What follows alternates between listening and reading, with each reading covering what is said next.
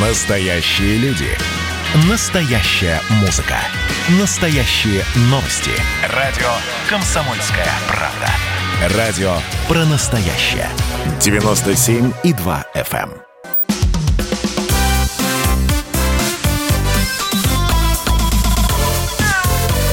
Вот такая зверушка. Здравствуйте, друзья! Вы слушаете радио «Комсомольская правда». Вы смотрите радио «Комсомольская правда» и программу «Вот такая зверушка». Антон Челышев у микрофона и Илья Середа у микрофона, кандидат ветеринарных наук, главный врач ветеринарной клиники «Спутник». Э, сегодня Сегодня мы будем говорить, как и обещали, о, об онкологических заболеваниях у домашних животных. А, штука эта весьма распространенная, к сожалению. О том, как это все диагностируется, лечится и можно ли каким-то образом это профилактировать. Вот об этом сегодня будем говорить. А в гостях у нас сегодня ветеринарный онкохирург, заведующий хирургическим отделением клиники Ветсити, кандидат ветеринарных наук Петр Дюльгер. Петр, Здравствуйте. Спасибо, что пришли. Здравствуйте, Антон. Здравствуйте, Илья. Здравствуйте, уважаемые слушатели. Рад выступить перед вами. Давайте начнем вот с чего. А, Петр, насколько вообще часто, э, насколько это частое явление рак у животных? Ну, э, на данный момент, в связи с тем, что ветеринарные врачи научились успешно, э, успешно лечить основные такие патологии в виде вирусных заболеваний, инфекционных заболеваний. Эм, животные стали гораздо дольше жить, и здесь появилась проблема, связанная с онкологией. На данный момент примерно э, треть животных э, погибает именно из-за онкологических различных патологий. То есть, получается, такая сугубо возрастная история? А, в большинстве случаев э, онкология встречается у пожилых животных, но, к сожалению, бывают ситуации, когда она встречается и у совсем молодых животных. Я в свое время общался с врачом человеческим, который э, говорил о том, что, в общем, не каждый человек доживает до своего рака, имея в виду, что, в общем, человечество губит, косит со страшной силой, так сказать, сердечно-сосудистые заболевания, и благодаря, в кавычках, которым люди умирают в довольно раннем возрасте. А вот если бы они доживали там до годов преклонных, вот тогда бы они как бы сталкивались вплотную с э, заболеваниями онкологическими. Получается, что в, применительно к животным это столь же справедливо. Да, такая черная, черная шутка существует до своего, до своего рака, как говорится, надо просто дожить. Да, отчасти это да, действительно так. А, Илья Владимирович, вот вы как главный врач клиники, расскажите, пожалуйста, о том, еще как выглядит а, прием, если а, терапевт подозревает у животного онкологическое заболевание, что что он говорит владельцу, да, что он рекомендует а, владельцу и, в общем, как дальше выглядит а, диагностика да, этого заболевания? Ну, я прям буквально э, вернусь к, к предыдущей теме немножко. Э, скажу, действительно, у человека на сегодняшний день сердечно-сосудистые заболевания, точнее, причина смертности номер один – это сердечно-сосудистые болезни. На втором месте опухоли. Но с каждым годом, насколько мне известно, эта статистика меняется в пользу онкологических болезней, да, заболеваний, связанных с развитием опухолей у людей. У животных не исключение, поэтому не зря существует такая наука, как ветеринарная онкология, потому что опухоли у животных встречаются часто. А вот э, как ведет себя врач, здесь э, подход к этой проблеме, он в большинстве случаев одинаковый, и он, как всегда, комплексный. Что это значит? Это значит, что Существует большое количество опухолей да, у животных, так же, как и у человека. Есть опухоли, которые являются доброкачественными, есть, которые являются злокачественными. И среди злокачественных опухолей есть те, которые растут и метастазируют очень агрессивно и на ранней стадии. И в зависимости от того, как, какая опухоль у животного, мы выбираем ту или иную тактику лечения. Да? И чаще всего для того, чтобы понять, какая это опухоль, мы берем биопсию. Вот уже на этом этапе могут быть существенные различия, потому что есть некоторые опухоли, которые можно успешно исследовать при помощи э, вот, так называемой аспирационной биопсии, когда материал при помощи иглы берется. А есть опухоли, когда нам нужен более точный диагноз, и мы вынуждены взять фрагмент опухоли, то есть это такая предшествует основной операции, такая небольшая маленькая операция по взятию фрагмента. Ну, думаю, наш... А? Да-да, пожалуйста. Да. да. Э, я думаю, что вы более нам подробно расскажете, наш гость нам более подробно расскажет о том, как э, эта история сейчас эм, происходит, потому что я, безусловно, как врач, который ведет прием, часто сталкиваюсь с опухолями и заболеваниями. Я не могу сказать, что это является моей специализацией, но а, какое-то время, занимаясь хирургией, я в том числе, конечно же, и занимался онкохирургией. И очень часто опухоль у животных, вот вы говорите, врач обнаружил, действительно, это очень часто является случайной находкой. То есть владелец не подозревает, что у животного есть опухоль, да, и он пришел там, на вакцинацию или с какой-то другой проблемой, а доктор пощупал молочные железы и сказал, вы знаете, что вот это вот у вас есть уплотнение образования, наблюдали вы его? Да, уже, там, типа, уже год за ним смотрим, растет потихоньку. Ну, и в этом, в этом случае владелец, как правило, не подозревает, что его питомец столкнулся с очень серьезной проблемой. Доктор, тогда расскажите нам, пожалуйста, а, я понимаю, что это вопрос сверхмасштабный, а, но он очень важный. Какие собаки и кошки склонны к онкологическим заболеваниям? Я имею в виду и возраст, да, и пол, и породу, конечно же, там образ жизни, образ питания, масса, мне кажется, масса факторов да, влияет на риск развития э, рака. Ну, здесь действительно факторов может быть очень много. Прям сказать, что есть какие-то онкологически предрасположенные совсем породы, я не могу так сказать, но есть э, четкая там взаимосвязь между некоторыми породами, например, бернские зинхунды, у них часто встречаются гистиоцитарные опухоли. То есть они более склонны, и, естественно, врач, он, э, онколог, он будет подозревать э, такой процесс у собаки. Некоторые там собаки более склонны к мастоцитомам, такие как лабрадоры-ретриверы. А, в общем, есть некоторая породная предрасположенность, а, но в целом больше, наверное, к этой к онкологии склонны пожилые животные. Избыток массы тела тоже будет негативно влиять, но в целом сказать, что какая-то вот одна прям порода онкологическая, а остальные более благополучные в этом плане я не могу. Все склонные, вопрос э, возраста животного, вот, и, конечно, в зависимости от породы, там врач-онколог будет ту или иную опухоль, может быть, больше подозревать. Вот очень важный э, вопрос. Э, я, конечно, жду конкретных вопросов от нашей аудитории. Друзья, присылайте их в WhatsApp и Viber на 967 200 ровно 9702 или звоните в прямой эфир по телефону 8 800 200 ровно 9702. Очень часто, очень часто слушатели да, звонят, спрашивают и у Ильи Владимировича, и у других специалистов, которые у нас в эфире э, бывают, спрашивают о том, а какие исследования да, необходимо э, назначать животному в тех или иных случаях. И наверняка, когда речь идет о, о раке, различных опухолевых процессах, этих исследований тоже назначается масса. Вот вам, как, э, как хирургу, э, как онкохирургу, как человеку, который уже, э, так сказать, вот, ликвидирует эту опухоль хирургическим путем, вам какие, результаты каких исследований необходимо иметь на руках для того, чтобы уже спокойно, ну или не очень спокойно идти на операцию? Ну, если мы говорим про онкопациентов, то до биопсии, до забора материала, там, как Илья сказал, это цитологическое исследование или гистология до готовой биопсии, любая опухоль а, с точки зрения онкологии это просто опухоль. Поэтому, чтобы знать, как лечить опухоль, должен быть диагноз. Чтобы победить своего врага, надо знать своего врага очень хорошо. Поэтому, наверное, Не в лицо, а в клетку, получается. В клетку, да. Поэтому надо иметь э, гистологический диагноз. Ну, в идеале, в идеале это, наверное, самое главное. Ну и, конечно, базовые все анализы в виде анализов крови, а, рентгена грудной клетки, УЗИ брюшной полости. Тоже очень важно, чтобы все это было, чтобы понимать, а, насколько опухоль распространилась по организму или это только локальный процесс. Поэтому а, базовые исследования тоже должны быть, чтобы ну, правильно провести операцию, чтобы понимать, насколько целесообразно ее провести. Дальше, в зависимости от конкретного случая, может быть масса исследований, масса анализов, это может быть и томография, а, это могут быть какие-то контрастные дополнительные исследования, то есть, ну, достаточно варьируется все это. Но базовое, базовое – это, наверное, биопсия все-таки, что, что для меня будет очень важно. Вот в аспекте того, что сейчас происходит э, с историей, например, о вакцинации, да, вот мы все каждый день слышим о том, что нам, скорее всего, предстоит вакцинироваться, и э, в средствах массовой информации бесконечно обсуждаются возможные последствия, негативные, позитивные и так далее. Вот у животных есть тоже такая история, она, к сожалению, негативная, но она тоже связана с вакцинацией, особенно у кошек. Да.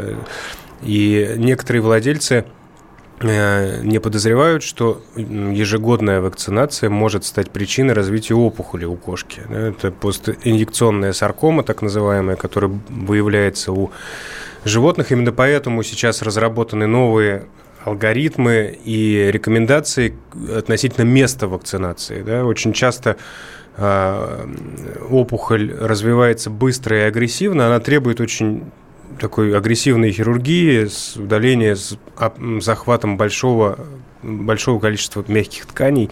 Такая очень травматичная операция, и очень часто эти опухоли рецидивируют, даже несмотря на такое агрессивное лечение.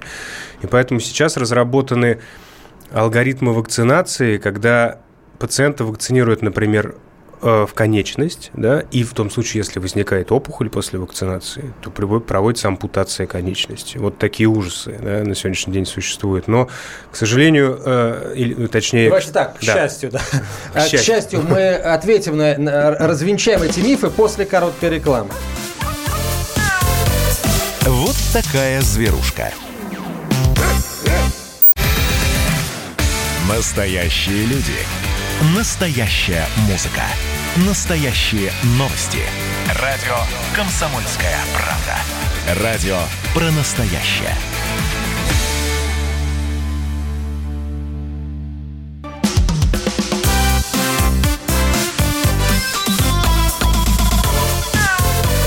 Вот такая зверушка.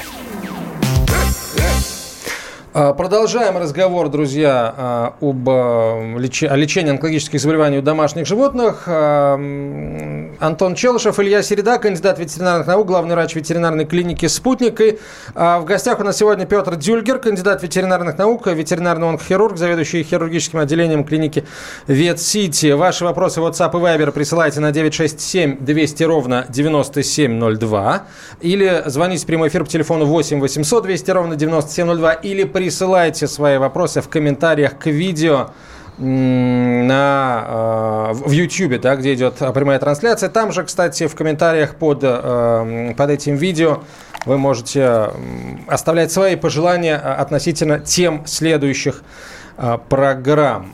Итак, да, Петр, вы хотели добавить да, что-то? вот Илья начал обсуждать тему постинъекционных сарком у кошек, которые развиваются гораздо чаще, если сравнивать, такое бывает и у людей, к сожалению, и у животных, и у собак, но вот у кошек прям это значительно чаще, примерно одна из 10 э, тысяч вакцинаций может спровоцировать э, появление саркомы по месту инъекции.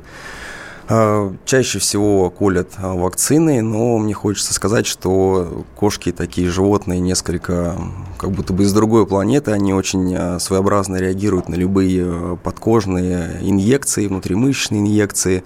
Поэтому там даже не э, только вакцинация это провоцирует, но введение многих других лекарств, э, препаратов, э, которые применяются при сахарном диабете, при различных дерматологических патологиях, все это, даже чипирование, все это может спровоцировать развитие саркомы у кошек, поэтому, ну, в целом, лишний раз кошку лучше не колоть, либо давать таблетки внутрь, либо внутривенные делать инъекции.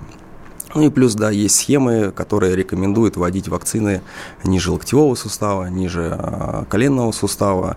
Там э, хоть и э, все равно это сложная операция, но тогда это можно удалить более полноценно, чем и удалять опухоль, которая располагается там в области холки, например. Хм. А, вообще а, механизм вот а, этой патологии, он выявлен? Почему вдруг ни с того ни с сего на месте инъекции, казалось бы, совершенно безобидная процедура, может возникнуть опухоль? А, в вакцины, а, в различные такие препараты а, могут добавлять вещи, которые, чтобы улучшить ответ на вакцину, провоцируют воспалительный процесс. И этот воспалительный процесс, он может в организме кошек просто какой-то момент выйти из-под контроля. Клетки начнут делиться бесконтрольно, начнут меняться, у них появляются новые способности, они могут заставлять организмы, чтобы прорастали туда сосуды, и, в общем, в какой-то момент это все принимает такой бесконтрольный оборот, и опухоль растет, и растет, и растет. Ну, вот особенности э, воспалительного ответа у кошек на введение различных а, веществ э, под кожу и, или в мышцу, без разницы. Да, это, видимо, тема для отдельной программы, как, как мне кажется, потому что это, конечно, что-то такое Да, у нас, у нас э, даже было как-то животное, у которого саркома выросла после накола. Просто накол во время прогулок был просто накол, и именно этот накол спровоцировал а, развитие дальнейшей саркомы, потому что изначально все ну, накол лечили как рану, а в итоге все это в опухоль перешло. Поэтому здесь, наверное, особенность организма кошек а, такой ключевой фактор. Вопрос. Слушатель прислал, нашей собаке 7 лет. В начале лета заметили у нее на животе под кожей бугорки – но а, а, показаться к врачу решили уже по возвращению с дачи, ближе к осени. Ну, слава богу, что в принципе решили. К тому моменту бугорки увеличились в размерах, то есть получается там за 2-3 месяца. Ветеринар диагностировал мастопатию и прописал растирку камфорным маслом.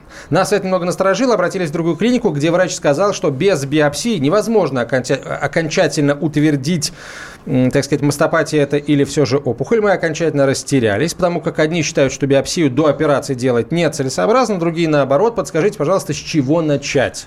Ну, а, первое, вот э, я очень часто это слышу, если мы проведем биопсию, что это спровоцирует э, дальнейший рост э, опухоли, что это спровоцирует метастазирование. На самом деле опухоли глубоко все равно пунктируете вы ее иглой или возьмете э, кусочек, главное это просто технически правильно сделать, это никак не спровоцирует дальнейшую прогрессию болезни. Поэтому здесь, не знаю, частое поверье, очень часто слышу, но такого на самом деле стандарты у людей и у животных один. А, биопсия – это всегда а, одно из ключевых а, факторов лечения опухоли. Надо знать, что, что за опухоль, как ее удалять. Что касается мастопатий, то или опухоли, здесь очень важно животное осмотреть, собрать анамнез. Для мастопатии в целом более характерно такое симметричное положение, поражение молочных желез. А это обычно ча- часто связано с а, половым циклом. А опухоли, они более так а, локально располагаются, более лучше отграничены. Ну и в зависимости от того, сколько опухолей, как они выглядят. Это может быть и биопсия, иногда это может быть просто сразу операция, потому что если мы говорим именно о опухоли молочных желез, если это будет доброкачественный процесс, это все равно будет средством лечения этих опухолей доброкачественных. Если это злокачественная опухоль, то э, это тоже лечение этих опухолей злокачественных. Только единственное, в зависимости от э, степени дифференцировки опухоли, там оно может дополняться какими-то дополнительными терапиями. Да, ну тут что, что важно понять в этой ситуации, что если вы обнаружили какое-то образование у животного, которого быть не должно, э, растирать его камфорным маслом не нужно. И, наверное, в принципе лучше не трогать пока, да? К врачу не покажешь. Нужно камфорное масло смешать со святой водой и втирать его. Я шучу, конечно. Ну, а, может быть, это дурацкая шутка, но тем не менее, очень часто владельцы именно так воспринимают опухоли, что их надо чем-то сверху помазать, да, и это все пройдет. Это не пройдет. И действительно, если это опухоль молочной железы, то существует целый алгоритм да, действий врача, который, который должен в результате осмотра понять, а, или предположить, да, что это за опухоль, да, какое она имеет распространение, какого она размера, есть ли у нее признаки там, инвазии и так далее. Потому что опухоли молочных желез у животных это одни из наиболее часто встречающихся опухолей. И у собак, в отличие от кошек, они действительно могут протекать часто доброкачественно, А вот у кошек даже малейшие изменения в структуре молочной железы говорят, скорее всего, о том, что это злокачественная опухоль, и она требует радикального лечения. Да? То есть у кошек, например, не удаляется опухоль, а удаляются все молочные железы на стороне, на стороне поражения. Это обоснованный, радикальный э, подход, который может на определенной стадии избавить кошку вообще от этой проблемы, добиться полной ремиссии. В некоторых случаях если эта опухоль развивается долго, конечно, уже развиваются и последствия. И самые неприятные последствия связаны с тем, что опухоль может метастазировать. Любая злокачественная опухоль, ее самый неприятный фактор – это либо возможность метастазировать, либо возможность рецидивировать после удаления. Да? А, и к, этому, к этим вопросам ни в коем случае нельзя относиться, вот, э, скажем так, спокойно и поверхностно. Да? Если врач считает, что нужна пациенту радикальная операция, ну, на мой взгляд, в большинстве случаев такие действия являются абсолютно оправданными. В большинстве случаев. Но вот такая терапия, как помазать сверху чем-то, это, честно говоря, не внушает серьезного доверия. Даже если, ну, как в этом случае, эту терапию назначил врач. Врач, да, без, без проведения каких-либо исследований. Да, к сожалению, отсутствие специализации, понятие ветврач это очень такое широкое, и а, бывают вот такие ситуации, тактика, давайте понаблюдаем, она с онкологией может а, очень плохо закончиться, и а, ну, в целом, чем меньше опухоли, если мы в общем будем смотреть, тем лучше прогноз. Угу. Так, а следующий вопрос тоже э, довольно интересный. Так, опять он куда-то вниз уехал. Вот, приехал обратно. А у нашей собаки рядом с позвоночником появилось фиолетовое пятнышко, похожее на подкожную гематому. Поначалу не придавали особого значения, но сейчас это пятно начало увеличиваться. Оно ровное, округлой формы, немного возвышается над поверхностью кожи. Опасно ли это? Ну, видимо, у врача не были люди, поэтому вот и по сути, первичный прием, не, не видя, так сказать, проблем.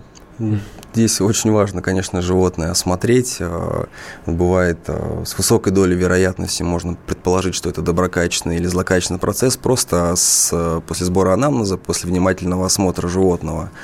Ну и не видя, конечно, фотографии, сложно ответить чтобы понять, что это за опухоль, опасна ли она или не опасна, чаще всего требуется там, биопсия в той или ином виде. Это может быть просто в виде укола иглой с забором клеток и дальнейшим исследованием. Иногда требуется небольшой фрагмент ткани этих сдать. А, не советую просто наблюдать а, или лечиться по интернету. Лучше доктору показать, лучше со специализацией по онкологии, и ответ на ваш вопрос вы получите. Ну, по интернету, да, это как бы совсем беда. Хотя некоторые, к сожалению, Был. и к интернету не обращаются, а к соседям. К, к сожалению, знакомым. часто мне пишут из э, разных уголков России. Иногда очень хотят владельцы это делать, но технически это невозможно. Есть, может быть, и доктор, но нет лабораторий. Бывает сложно, и приходится там по фотографиям хоть какую-то помощь, а, базируясь на принципе «не навреди», оказывать. Или так, консультировать врачей удаленно. У нас, у нас меньше минуты до конца этой части эфира. Есть несколько вопросов, не связанных, так сказать, с онкологией напрямую. Но мы будем стараться задавать все вопросы, друзья. Но так как тема у нас сегодня все-таки онкологические заболевания у животных, пожалуйста, а, присылайте нам в первую очередь эти вопросы. WhatsApp и Viber на 967 200 ровно 9702. Или звоните в прямой эфир по телефону 8 800 200 ровно 9702. А, кандидат ветеринарных наук, главный врач ветеринарной клиники «Спутник» Илья Середа, кандидат ветеринарных наук, заведующий хирургическим отделением клиники Ветсити Петр Дюльгер в нашей студии сегодня. Мы продолжим через несколько минут после короткой рекламы и выпуска новостей. Вот такая зверушка. Георгий Бофт. Политолог, журналист, магистр Колумбийского университета – обладатель премии «Золотое перо России» и ведущий радио «Комсомольская правда».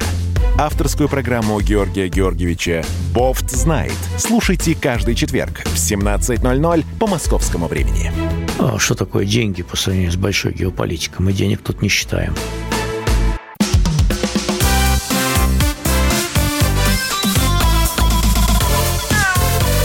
Вот такая зверушка.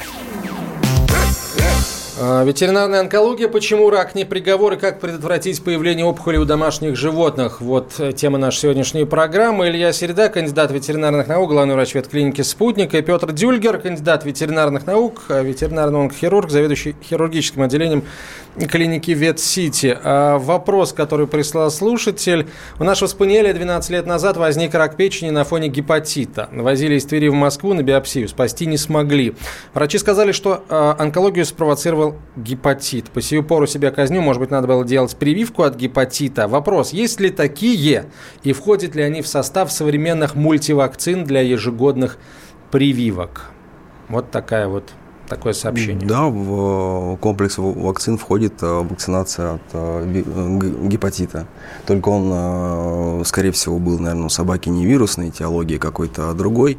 У нас встречаются такие пациенты на фоне хронических проблем с печенью, у них развиваются опухоль, они бывают различные по размеру, и эм, нередко, когда огромная опухоль печени в итоге оказывается аденомой, просто вопрос ее именно технически, насколько удалить. А я не совсем сакцентировал, собрали ли тогда биопсию или нет. Ну, не, не указано Потому что ну, нередко бывает именно видит э, гигантскую опухоль и э, начинается ну, настрой владельца, что это обязательно не, никак не, не вылечишь. Э, но нет, вот прям недавно был случай, очень большая опухоль печени, э, с владельцами побеседовали, э, сказали, что есть некоторая настороженность в плане того, что это может быть злокачественная опухоль. А, в итоге эту опухоль мы удалили, а проблема она вызывала в том, что она настолько была большая, что а, начала кровить. Вот. После удаления это оказалось аденомой, пациент полностью поправился, и все, все хорошо, то есть это даже... Собака, а, да? Собака, собака, да. Вот, кстати, о собаках вопрос. Так, может ли спровоцировать, например, лейкоз использование антиклещевых препаратов? Я не слышал о таком. Ну, по крайней мере, мне не попадались какие-то статьи, которые вот с прямой корреляцией относительно лейкоза. Э, слушатель, наверное, спрашивает не просто так. Вот если у вас есть возможность, поясните нам, пожалуйста, вы, вы где об этом услышали? Это, может, Или, может быть, что-то случилось Может, где-то прочитали похожее, что-то, да. Ну, в принципе, интересная история. Бывает что-то с чем-то э, как-то что-то сделали, после чего возникла опухоль, но это часто вообще не связанные вещи. И, ну, а причинно-следственная связь может в голове такая образоваться, что там, например, э, взяли, взяли биопсию, животное в итоге там от опухоли погибло, потому что, возможно, уже были метастазы, и в целом все было не очень. Но э, так вот психика человека устроена, что мож, могут быть такие вот... Да, но вот слушателю со спаниелем, наверное, не стоит себя корить, ну, во-первых, конечно, ему стоит себя корить, что он не вакцинировал собаку, да, но... То есть 12 лет назад такие вакцины уже были? Были, конечно, конечно, были. По-моему, на белок, да. Но да, первопричину возникновения опухоли очень часто невозможно установить, да, там теория развития рака, она, там, насколько я помню, минимум там 7 или 8 таких ключевых существует теорий. Понятно, что а, я имею в виду теории, которые объясняют происхождение злокачественной опухоли. Понятно, что в некоторых случаях мы примерно знаем, да, как развивается та или иная болезнь. В некоторых случаях причиной развития системных злокачественных э, опухолей являются вирусы. А, но э, у, данной конкретной собаки тут сказать, что гепатит является предшественником опухоли, ну, мне кажется, что в большинстве случаев первопричина развития останется неизвестной. Наверняка эту опухоль э, нашли э, тогда сопутствующим, тогда, когда сопутствующим диагнозом был гепатит. То есть не стоит, наверное, напрямую вот таких параллелей производить о том, что вы не вакцинировали собаку, у нее из-за этого злокачественная опухоль из-за гепатита развилась. Это не так. Но вакцинировать животных надо, несмотря на постинъекционную Полностью согласен, конечно. Следующий вопрос. А, делают ли операции по удалению опухоли кошкам в возрасте 17 лет или лучше животное не трогать? Спрашивает вопрос, вопрос прям очень интересный. А, в этом и сложность онкологии вопрос правильного принятия решений. Поэтому онкологи а, часто комплексно исследуют животных. Если ей 17 лет, но а, анализы крови очень хорошие, сердце в хорошем состоянии, нету никаких проблем с внутренними органами, то ну, непонятно, сколько, сколько еще лет ей суждено прожить. И бывают э, там, молодые собаки, особенно карликовых пород, им там может быть лет 7, но при этом состояние организма быть э, в, могут быть какие-то сопутствующие хронические болезни. Поэтому э, надо понять вообще, какой ресурс у этого животного, нет ли каких-то сопутствующих патологий после этого решать. А, это может быть, э, например, кот э, с саркомой, с которой он проживет еще несколько лет э, точно, если ее не трогать. Вот, но при этом у кота могут быть очень серьезные сердечные патологии. Но вопрос, ответ на него будет очевиден, что лучше не трогать кота, пускай э, живет, э, потому что проблема с сердцем, она э, раньше станет э, основной причиной э, гибели животного, скорее всего. А так, несколько коротких вопросов есть, и слушатели уже обзывают меня червяком за то, что я их не, не озвучиваю. Видимо, это сами животные пишут. Mm. Вот, как- как-то слишком вежливо обозвали. Ну хорошо, может ли у кота быть рак, если а, ему делали операцию кастрации? А, какой-то взаимосвязи я здесь не вижу. Может быть, рак у котов в большинстве случаев кастрируют, но что именно И кастрация? у них может быть рак, ну да, но то, что... Это, это нет, нет. Прямой связи нет. Хорошо. А, так, собака весной попила из лужи, затем, когда стала есть, ее начала рвать, затем а, она вообще перестала есть и через две недели умерла. А, это онкозаболевание, спрашивает слушатель, или нет? Быстро, по симптомам, коллеги. Ну, не знаю, что в этой луже. Лужа. У меня почему-то такая же была мысль. Не стал говорить. Какая, какая мысль? Новичок. Ну, само собой, естественно. У нас, если не рак, то новичок. Э, думаю, лужа здесь вообще ни при чем. А, причина гибели сложно сказать, невозможно ответить. И может быть и онкологическая проблема, может быть и... Э, Онкологическая лужа, такой бульон опухолевых клеток. Если не Чернобыль там рядом, то... А, так, следующий вопрос. Видимо, нет, не Чернобыль. А у пожилой грузной дворняги большая белая шишка на хвосте. Она не растет. Шишка, то есть. Что предпринять? взять тонкоигольную аспирационную биопсию, понять, что это за шишка. Там часто В домашних бывает... условиях, да. Да, и посмотреть, посмотреть.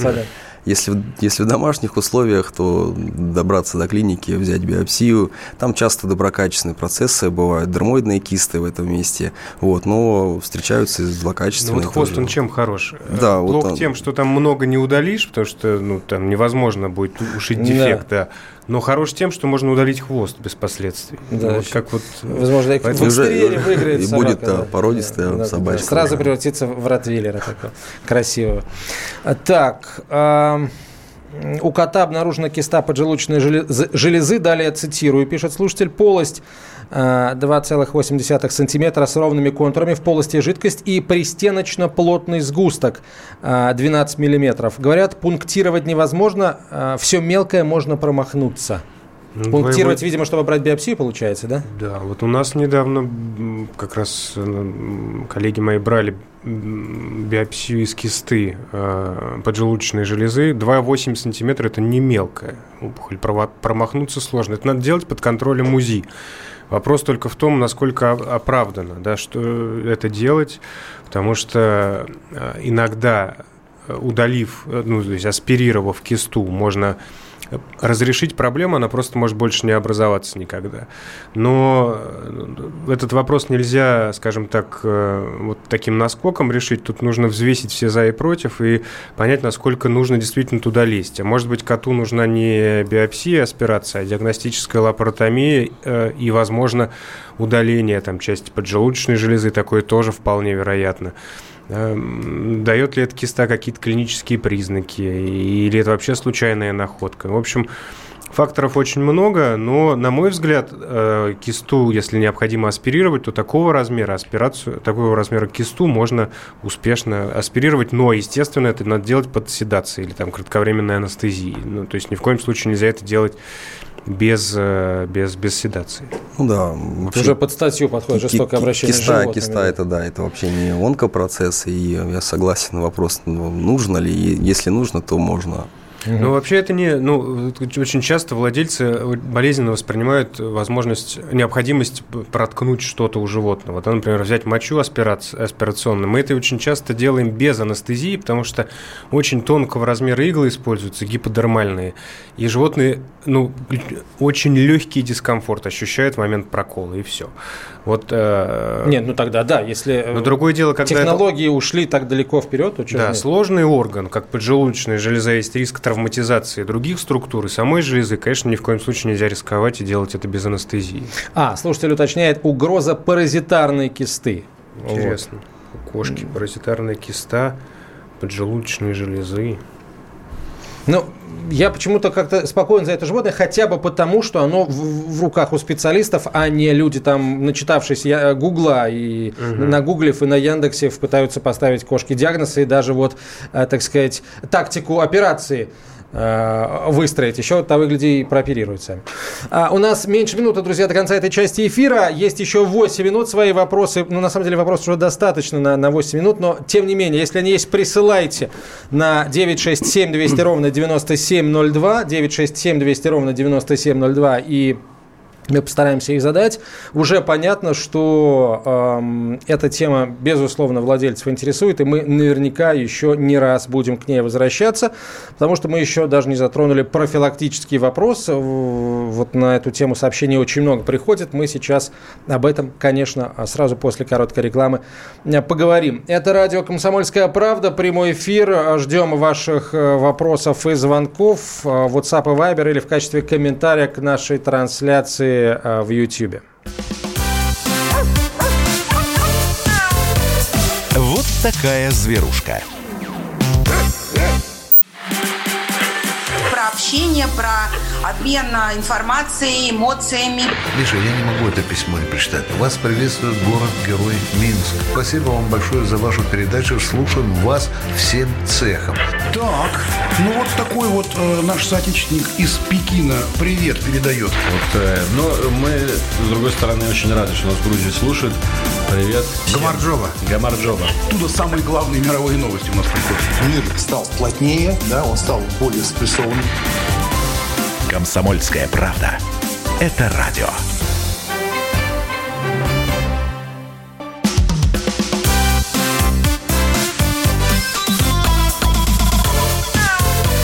Вот такая зверушка.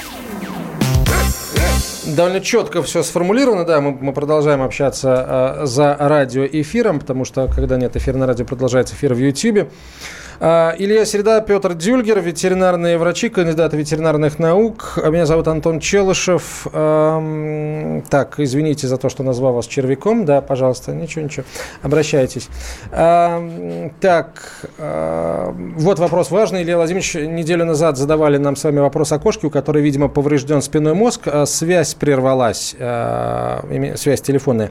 Посоветуйте эффективные средства борьбы с пролежнями, спрашивает слушатель. Мы используем хлоргексидин Циклин и левомиколь два раза в день. Антибиотик назначен. На 21 день кожа стала лучше, кошка немного ползает. А, лапки передние и задние движутся.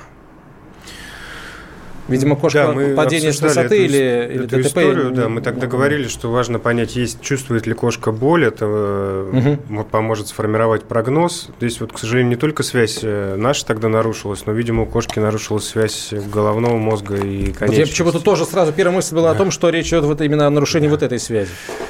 А, ну, если говорить о том, ну, вообще пролежни у кошки это относительно редкая вещь, потому что, как правило, пролежни возникают у животных, которые имеют достаточно серьезный вес, да, это собаки крупные. И, но, тем не менее, пролежни могут быть, и важно понимать, что они не связаны, например, с так называемым мочевой дерматит, когда неконтролируемое мочеиспускание приводит к тому, что кожа все время мокрая и влажная, из-за этого возникают всякие эрозии и язвы. Если это действительно пролежни, то с ними бороться сложно, так же, как и у людей. Да? У людей используют противопролежневые матрасы, и мы, в том числе для животных, используем, если они у нас находятся в стационаре, такие матрасы.